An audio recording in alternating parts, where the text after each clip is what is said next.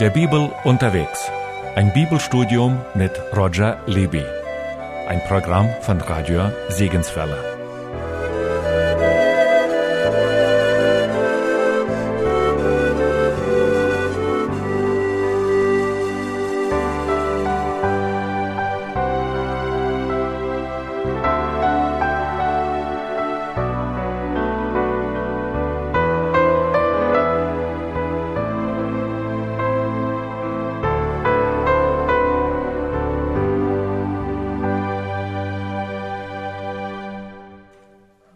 Wir fahren weiter in Daniel 9, Vers 27. Wir haben gesehen, er und er, der kommende Fürst, wird einen festen Bund mit den vielen, mit der Masse des jüdischen Volkes, schließen für eine Jahrwoche.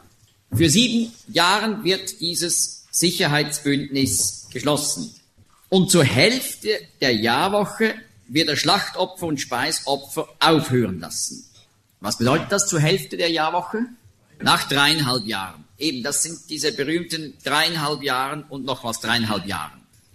Da wird der Opferdienst im Tempel in Jerusalem gestoppt werden. Und wie wird er das bewirken? Nun, der Jesus hat das bereits angekündigt in der Ölbergrede, Matthäus 24, Vers 15. Liest jemand? Vers 15. Wenn ihr nun sehen werdet den Greuel der Verwüstung, davon gesagt ist durch den Propheten Daniel, dass er steht an der heiligen Stätte, wer das liest, der merke darauf, alsdann fliehe auf die Berge. Ja, stoppen wir mal hier. Hier spricht er vom Buch Daniel. Und zwar von dem Gräuel der Verwüstung. Wir haben da in Daniel 9 gelesen, alte Elberfelder, und wegen der Beschirmung der Gräuel wird ein Verwüster kommen. Da haben wir genau diesen Ausdruck Gräuel und Verwüster. Und der Jesus sagt, wenn ihr den Gräuel der Verwüstung, von welchem durch Daniel den Propheten geredet ist, stehen seht an heiligem Ort. Wir können ganz genau sagen, was das bedeutet. Der Gräuel der Verwüstung. Warum? Weil dieser Ausdruck nochmals in der Bibel vorkommt, in einer Prophetie, die schon längst erfüllt ist. In Daniel 11, sehen wir, wir müssen immer hin und her gehen, dann wird sich die Erkenntnis mehren. In Daniel 11, Vers 31, da geht es um die Prophetie über Antiochus Epiphanes, einen Syrerkönig, der im zweiten Jahrhundert vor Christus Israel schwer geplagt hat und den Tempel verunreinigt hat durch Götzendienst. Liest jemand Vers 31 in Daniel 11? Und seine Heere werden kommen und Heiligtum und Burg entweihen und das tägliche Opfer abschaffen und das Gräuelbild der Verwüstung aufstellen. Jawohl. Also, das hat sich so erfüllt. Antiochus Epiphanes hat mit seiner Armee, Streitkräfte in Jerusalem, hat er dazu benutzt, den Tempel in Jerusalem zu entweihen. Er ließ ein Schwein schlachten auf dem Brandopferaltar und ließ ein Götzenbild aufstellen von Jupiter, das seine eigenen Gesichtszüge trug. Und dadurch war der Tempel unrein und man konnte nicht mehr opfern. Und das wird hier gesagt, Sie werden das Heiligtum, die Feste entweihen und werden das beständige Opfer abschaffen und den verwüstenden Gräuel aufstellen. Und dieser, dieser verwüstende Gräuel, das war dieses Götzenbild, das aufgestellt wurde. Und zwar von Jupiter. Interessant.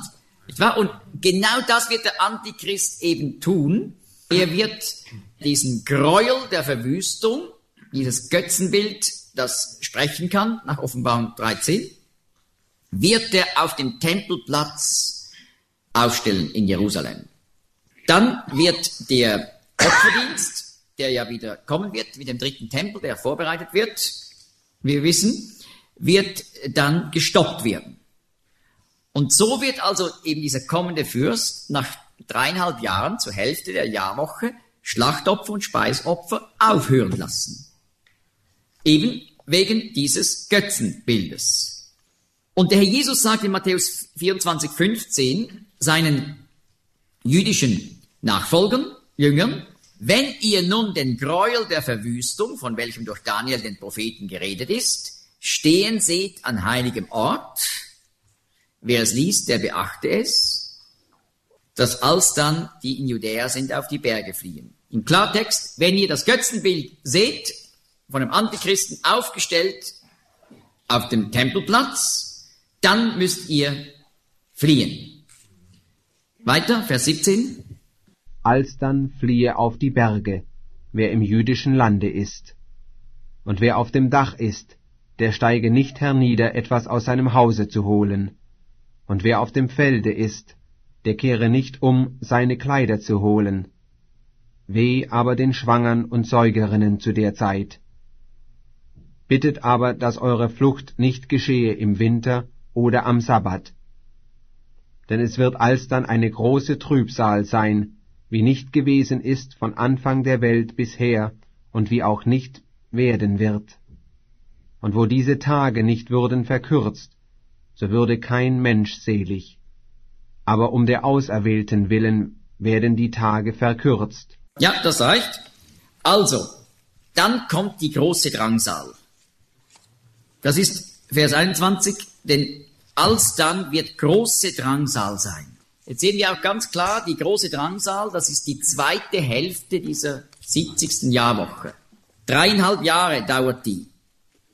Und das wird der schrecklichste Krieg sein der Weltgeschichte. Schlimmer als der Zweite Weltkrieg. Denn der Herr Jesus sagt, Drangsal, der gleich von Anfang der Welt bis jetzt hin nicht gewesen ist, noch je sein wird. Und er sagt, wenn Gott eben diese Tage nicht äh, verkürzt hätte, auf dreieinhalb Jahre beschränkt, würde kein Fleisch gerettet werden. Es steht nicht keine Seele gerettet werden, sondern kein Fleisch. Das heißt, kein Mensch würde mehr überleben. Aber der Zweite Weltkrieg konnte doch von 1939 bis 1945 dauern. Und die Menschheit hatte noch überlebt. Aber dieser Krieg wird so sein, dass würde es länger dauern als dreieinhalb Jahre, würde die ganze Menschheit umkommen. Und so hat Gott eben diese Zeit verkürzt auf dreieinhalb Jahre. Ja, jetzt wird alles immer klar. Noch etwas muss ich erklären. In Daniel 9, Vers 27b steht, und wegen der Beschermung der Gräuel wird ein Verwüster kommen. Es gibt Übersetzungen, die, die sagen, und neben dem Flügel. Die Stelle ist sehr schwierig zu übersetzen, aber es ist so, dass Flügel kann man auch übersetzen mit Beschirmung. Also wegen der schützenden Flügel über dem Gräuel wird ein Verwüster kommen. Mit anderen Worten, weil man in Israel eben diesen Götzendienst mit diesem Bild rechtfertigt und als richtig und als gut hinstellt und da mitmacht, deswegen wird Gott als Zucht, als Gericht den König des Nordens kommen lassen. Also, das ist die Bedeutung wegen der Beschirmung der Gräuel, wird ein Verwüster kommen. Diese Katastrophe, das Assyrien mit all seinen Verbündeten bis nach Pakistan gegen Israel kommt, wird klar begründet sein, weil die Masse Israels den Antichristen und seinen Götzendienst akzeptieren wird. Fällt vielleicht auf, dass Gräuel hier in der Mehrzahl steht. In Daniel 9. Sieht man das? Wegen der Beschirmung der Gräuel, nicht des Gräuels. Aber in Matthäus 24 sagt der Herr Jesus in der Einzahl, wenn ihr den, den Gräuel der Verwüstung, von welchem Daniel geredet hat, stehen seht. Aber es sind zwei Gräuel. Also der eine Gräuel ist klar, das Götzenbild, das man sehen wird im Vorhof beim Altar, so wie das bei Antiochus Epiphanes war. Aber jetzt müssen wir noch einen zweiten Gräuel haben. Der Antichrist setzt sich in das Tempelhaus. 2. Thessalonicher 2. Liest jemand bitte 2. Thessalonicher 2, Verse 3 bis 4. sehen wir auch, wie, wie, der, wie der zweite Thessalonicher Brief, die direkt mit Daniel 9 zusammenhängt, mit Matthäus 24. Eben, aber wir müssen immer hin und her gehen. Wer liest? Lasset euch von niemand verführen, in keinerlei Weise, denn er kommt nicht, es sei denn, dass zuvor der Abfall komme und offenbart werde der Mensch der Sünde, der Sohn des Verderbens, der da ist der Widersacher und sich überhebt über alles, was Gott oder Gottesdienst heißt, so dass er sich setzt in den Tempel Gottes und vorgibt, er sei Gott. Jawohl. Also der Antichrist wird nicht nur dieses Götzenbild, das den Gott der Festungen darstellt, im Vorhof aufstellen, sondern er selber wird ins Tempelhaus hineingehen, ins Allerheiligste und sich als Gott bezeichnen. Aber das sieht man natürlich von außen nicht, denn kein Jude darf ins Allerheiligste hineingehen. Und darum spricht der Herr Jesus nur über den einen Gräuel, den man sehen kann. Wenn ihr den Gräuel der Verwüstung stehen seht, an heiligem Ort, auf dem Tempelplatz, dann müssen sie fliehen. Aber Daniel 9 sagt, dass eben objektiv zwei Gräuel da sein werden. Der Antichrist setzt sich ins Tempelhaus. Tempel ist hier griechisch Naos. Das ist immer das eigentliche Tempelhaus, also nicht das, der ganze Tempelbezirk. Das wäre Hieron, so wie das in Matthäus 24 vorkommt. Aber eben das, das Tempelhaus, da setzt er sich rein ins Allerheiligste. Das sind zwei Gräuel. Und weil eben die Masse Israels das akzeptieren wird, wegen der Beschirmung der Gräuel, wird ein Verwüster kommen. Ja. Mit diesen beiden Gräuel ist das nicht eine Anspielung auf, also Jupiter gleich Gott Vater und der Antichrist, also als ja, Symbol für Christus. Genau. Also der Antichrist gibt sich aus als der Messias, das ist Gott der Sohn. Und der Freund, der kommende Fürst, gibt sich aus als ein Vatergott, Jupiter. Und diese beiden Männer werden in Offenbarung 13 beschrieben als Tiere. Nicht wahr? Das eine Tier aus dem Meer, das ist eben dieser Jupiter Capitolinus, der Europäer und das Tier aus der Erde, das aussieht wie ein Lamm, wie der Messias, das Lamm Gottes, das ist eben der, der sich als Gott der Sohn ausgibt. Aber es gibt in Offenbarung noch ein drittes Tier. Offenbarung 12 wird der feuerrote Drache mit zehn Hörnern beschrieben. Das ist der Satan. Aber dieser Geist wirkt im Hintergrund, unsichtbar. Und so ist das eine satanische, lästerliche Imitation der Dreieinheit Gottes. Also der Satan gibt sich aus als Gott, der Heilige Geist, und der die Kraft gibt für diese ganze Verführung. Der, das Tier aus dem Meer gibt sich aus als Gott Vater und der Antichrist gibt sich aus als Gott Sohn. Ja, und darum sind eben diese zwei Gräuel da, die Gott richtet mit dem Kommen des Königs des Nordens. Der Verwüster wird alles vernichten. Und schauen wir nochmals einen wichtigen Ausdruck. Bis Vernichtung und fest Beschlossenes über das Verwüstete ausgegossen werden. Die Elberfelder hat das sehr gut übersetzt. Fest Beschlossenes. Wir haben den Ausdruck schon gefunden vorhin auch in Jesaja 28. Ich weiß nicht, ob man das beachtet hat. Ich lese nochmals vor, Jesaja 28. Da steht in Vers 22, und nun treibt nicht Spott, damit eure Bande nicht fester gemacht werden, denn ich habe Vernichtung vernommen und fest Beschlossenes von Seiten des Herrn, der Heerscharen, über die ganze Erde.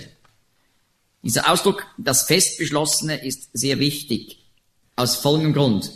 Es gibt ja in der Bibel Prophetie, die an Bedingungen geknüpft war. Jona ging durch Ninive und sagte, in 40 Tagen ist diese Stadt zerstört. Das war so die Zusammenfassung seiner Predigt, Kernaussage. Aber das sollte nicht bedeuten, in 40 Tagen gibt es kein Ninive mehr, sondern in 40 Tagen gibt es kein Ninive mehr, falls Ninive nicht Buße tut. Sie haben Buße getan und die Stadt wurde verschont. Also war das eine prophetische Ankündigung, die an eine Bedingung geknüpft war. Und so finden wir das auch anderswo. Zum Beispiel 5. Mose 28 hat Gott gesagt, wenn ihr mein Wort beobachtet, dann werde ich euch segnen. Und wenn ihr euch von meinem Wort entfernt, dann werden diese Flüche euch treffen. Aber das war eben für Israel immer noch so, dass die Möglichkeit war, also bleiben wir gehorsam. Und hier wird nun gesagt, Vernichtung und fest beschlossenes. Es gibt nämlich Leute, die sagen, ja, also ihr mit der Prophetie, ihr sagt, das kommt so und so mit, mit dieser Welt. Ja, aber wir können ja beten, dass es eine Erweckung gibt, dass die, die Menschheit umkehrt und äh, dass das alles dann eben äh, nicht so kommt. Ist das eine Möglichkeit? Nein. Diese Dinge werden so kommen. Aber natürlich können wir beten, dass noch so viele Menschen wie möglich sich herausrufen lassen und sich bekehren und gerettet werden vor dem kommenden Zorn. Ja. Aber grundsätzlich, diese Dinge sind nicht eine Bedingung geknüpft. Es wird genau so kommen. Das ist so ein, ein wichtiges Schlüsselwort. Da kann man gut auf solche Argumente reagieren. Ja, jetzt stellen wir also fest, in Daniel 9, da hatten wir diese 69 Jahrwochen, aber dann hat die Zeit offensichtlich gestoppt. Und der Text macht das ja klar. Dann heißt es, und nachher wird der Messias ausgerottet werden und nichts haben. Nachher kommt das Volk, das zerstört die Stadt und das Heiligtum. Und das Ende davon wird dann in der Endzeit kommen mit dem König des Nordens, der alles überflutet. Und bis ans Ende Krieg, fest beschlossenes von Verwüstung. Und dann heißt es, und er wird einen festen Bund schließen für eine Jahrwoche. Also der Text macht klar, dass da ein Unterbruch ist in der Zählung. Und so können wir sagen, die prophetische Zeitzählung Gottes hat mit Palmsonntag gestoppt. Dann kam die Verwerfung des Messias und diese ganze Not des jüdischen Volkes in den vergangenen 2000 Jahren. Und genau in diese Zeit hinein hat Gott die Gemeinde Wirklichkeit werden lassen. Und Epheser 3 sagt, dass die Gemeinde als der Leib Christi, der zusammengesetzt wird aus Gläubigen, aus den Heidenvölkern und den Juden, das war ein Geheimnis. Etwas, das Gott in früheren Generationen den Propheten nie mitgeteilt hatte, aber jetzt geoffenbart hat. Das war in Gott verborgen von Ewigkeit her. Und Gott hat nie darüber gesprochen. Und darum darf man die Gemeinde nirgends im Alten Testament suchen. Die war ein Geheimnis, die wurde nicht, nicht prophezeit. Durch Bilder angedeutet, ja, klar, durch die Stiftshütte und so viele bildliche Hinweise, aber Gott hat das als Geheimnis in sich verborgen gehabt, auch den Engeln nichts gesagt. Es war verborgen in Gott. Und genau zwischen die 69. und die 70. Jahrwoche hinein hatte nun die Gemeinde verwirklicht. Und die frohe Botschaft zu allen Völkern ausgehen lassen und es sind Menschen aus allen Nationen zum Glauben gekommen und gehören zur Gemeinde. Aber die 70. Jahrwoche wird kommen. Der Tag wird kommen, wo die Zeitrechnung mit Israel als irdischem Volk wieder beginnt zu ticken. Aber interessant ist eben, an welchem Tag begann die Gemeinde? Was ist der Geburtstag? Pfingsten 32 nach Christus.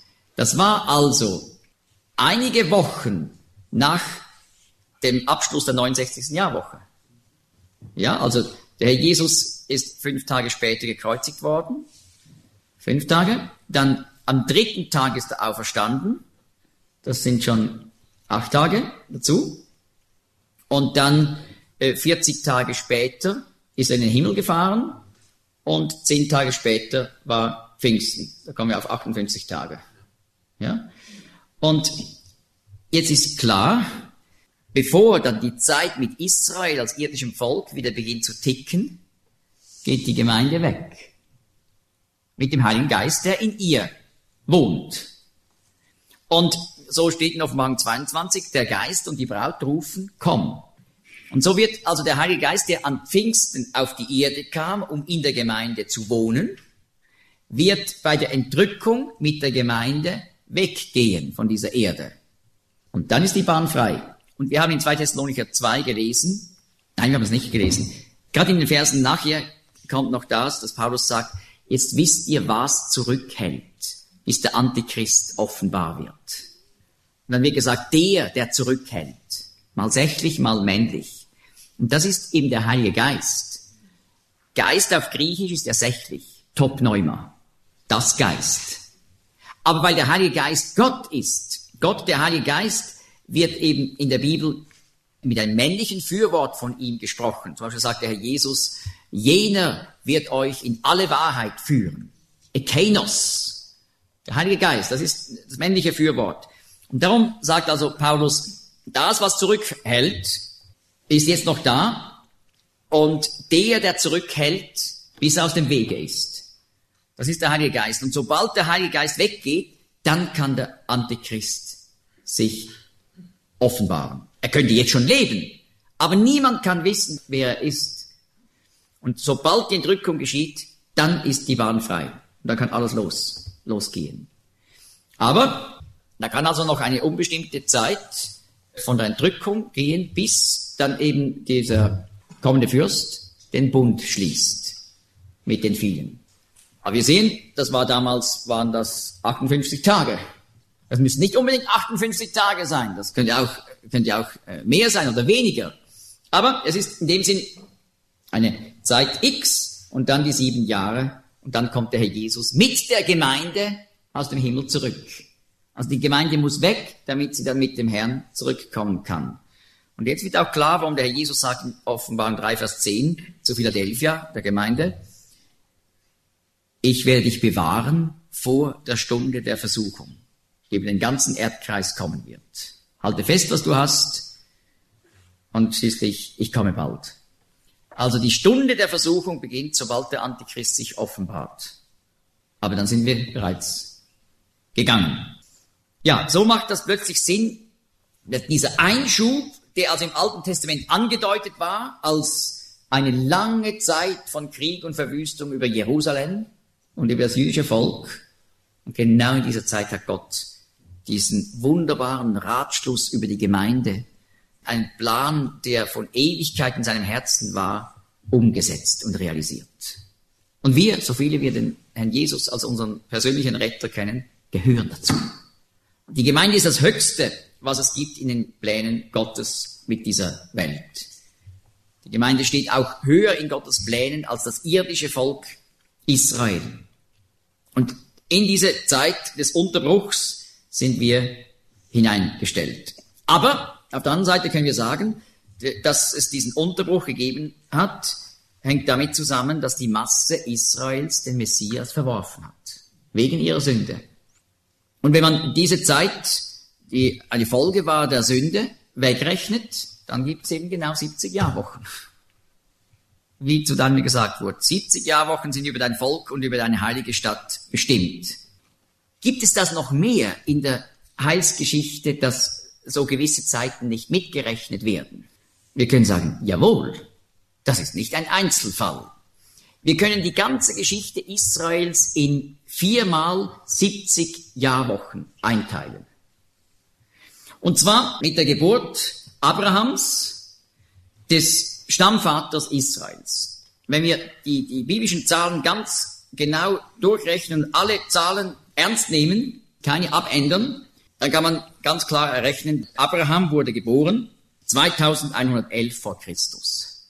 Und wenn man rechnet bis zum Auszug aus Ägypten, der fand statt 1606 vor Christus. Wie viele Jahre sind das? 2111 bis 1606 sind 505 Jahre. Also ein bisschen mehr als 490, ja? Aber Gott hat ja Abraham, dem Stammvater, gesagt, er wird ein Kind bekommen. Der Sohn der Verheißung. Und in diesem Sohn wird dann eben Israel und dann schließlich auch der Messias Realität werden. Und Abraham hat gewartet und hat gewartet und hat gewartet, jahrelang. Und dann kam der Zeitpunkt, wo sein Glaube auf einen Tiefpunkt geriet. Und er hat den Ratschlag von Sarah befolgt und hat Hagar geheiratet. Und darauf hat Gott 13 Jahre lang nicht mehr mit Abraham gesprochen. Und schließlich wurde Isaac geboren. Und von dem Moment, wo er Hagar geheiratet hat, bis zur Geburt des verheißenen Samens, sind 15 Jahre. 505 minus 15 gibt 490.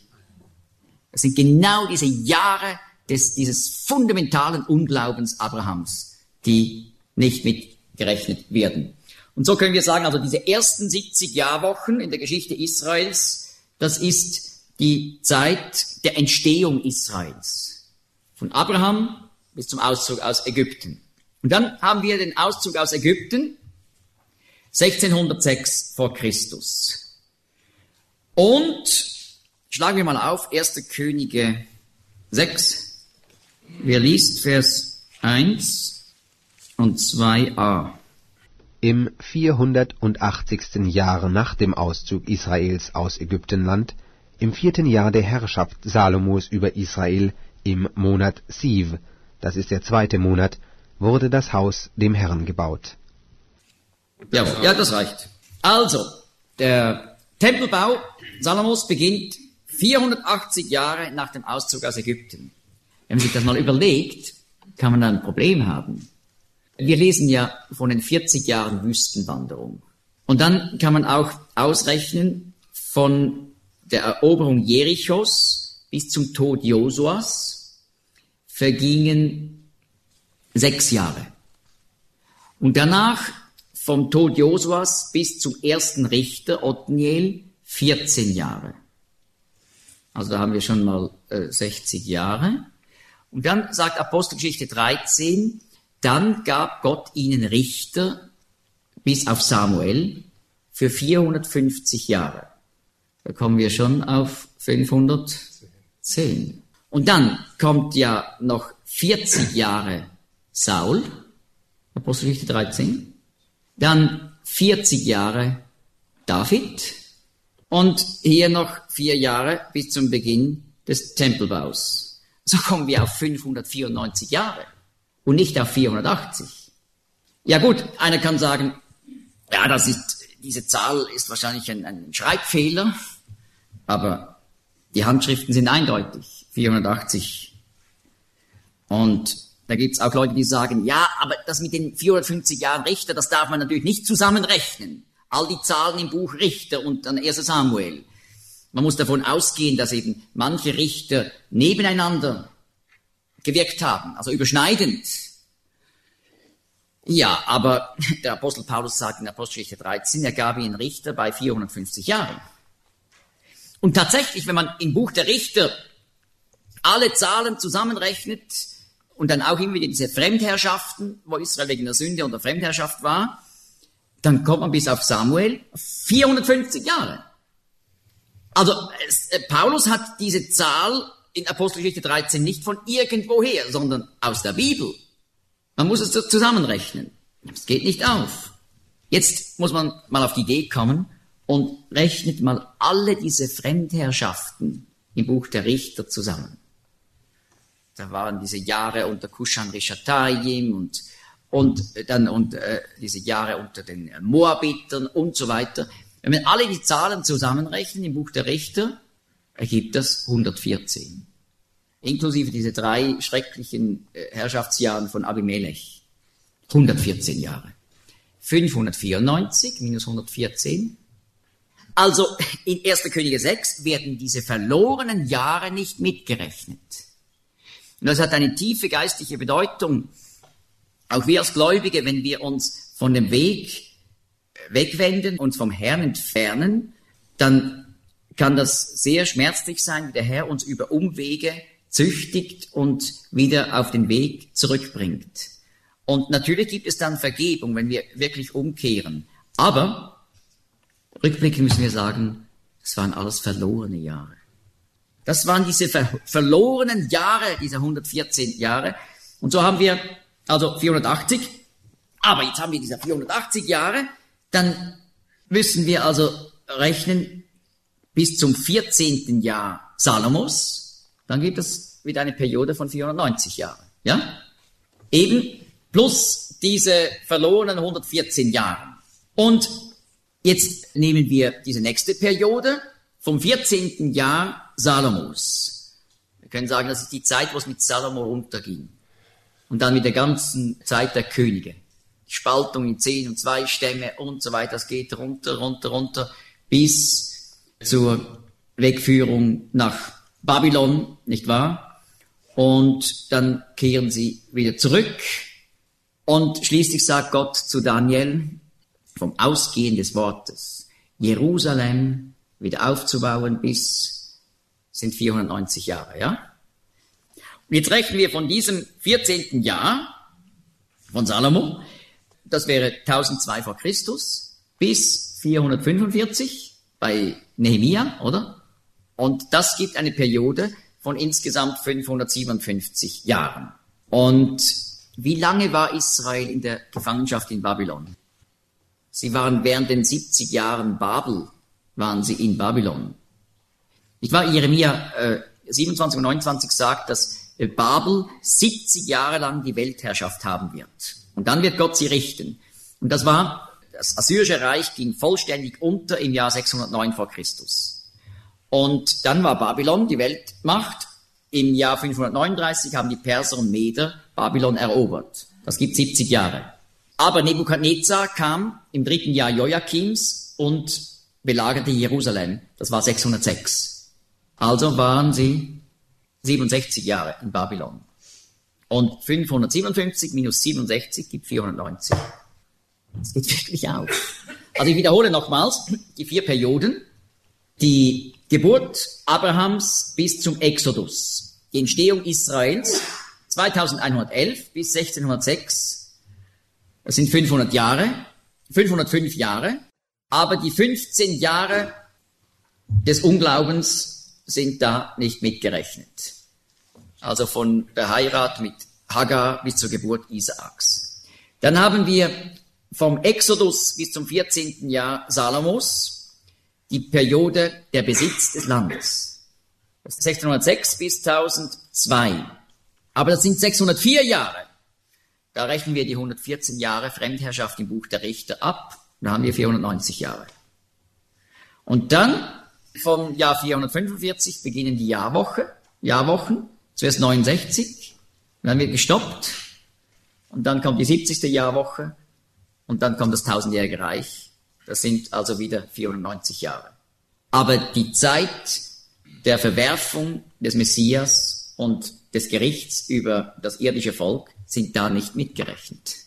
Und so haben wir also, äh, können wir sagen, von Salomo bis 445, das war die Zeit des Gerichtes und des Abfalls. Und die Zeit von 445 bis in die Endzeit, das ist die Zeit vom Wiederaufbau Jerusalems bis zum tausendjährigen Reich, also die Wiederherstellung und Versöhnung Israels. Und so ist die ganze Geschichte Israels in vier Perioden eingeteilt von viermal 70 Jahrwochen, aber ganz konsequent finden wir immer Zeiten, die Gott nicht mitrechnet wegen der Sünde des Menschen. Das ist schon sehr eindrücklich, ja. Auch die ganze Präzision der Erfüllung der Prophetie dabei sieht. Man kann auf meiner Homepage das Skript runterladen, Chronologie des Alten Testaments. Dort findet man die ganze Chronologie des Alten Testaments zusammengestellt, wie alle Zahlen aufgehen. Oder man könnte am besten mir eine E-Mail schreiben an info.rogerliebe.ch, dann hänge ich das an. Und gleich auch noch das Skript über die Könige von Israel und Juda. Da haben wir die Chronologie schön beieinander und da ist das alles auch mit drin, diese viermal 70 Jahrwochen. Und man kann noch mehr dabei entdecken, solche interessanten Dinge. Zum Beispiel, wenn man von Adam an rechnet bis zur Geburt Abrahams, dann sind das genau 1948 Jahre. Also Abraham, der Stammvater Israels, kommt auf die Welt. 1948 nach Erschaffung des ersten Adams. Und wenn man dann die Chronologie rechnet von der Geburt Christi bis die nach der biblischen Chronologie wirklich mit unserem, mit unserem Zahlensystem übereinstimmt, dann 1948 nach der Geburt des zweiten Adams, wie der Jesus genannt wird in 1. Korinther 15, wird der Staat Israel geboren. Das ist schon erstaunlich, oder? Also Abraham 1948 nach Geburt des ersten Adams, Israel 1948 Erschaffung des ersten Adams und Israel geboren 1948 nach der Geburt des zweiten Adams. Ja, Gott hat einen Plan mit dieser Welt und mit den Zeiten und die sind oft geheimnisvoll, aber wenn wir eben hin und her gehen, dann vermehrt sich die Erkenntnis. Ja, da wollen wir noch beten. Herr Jesus, wir danken dir, dass wir dein Wort besitzen dürfen und dass du uns auch deinen Geist gegeben hast, der uns in alle Wahrheit leiten will und dabei dich verherrlicht und dich groß macht. Und so danken wir dir auch wieder für diese Zeit, die wir einsetzen durften, um zusammen dein Wort zu studieren. Und wir bitten dich, dass all diese Dinge, die wir in deinem Wort erkennen, uns näher zu dir hinziehen, dass du uns größer wirst und dass auch der Wunsch, dir zu dienen und diese letzte verbleibende Zeit, bis du wiederkommst, voll auszunützen und in Hingabe an dich zu leben. Wir danken dir dafür. Amen. Amen.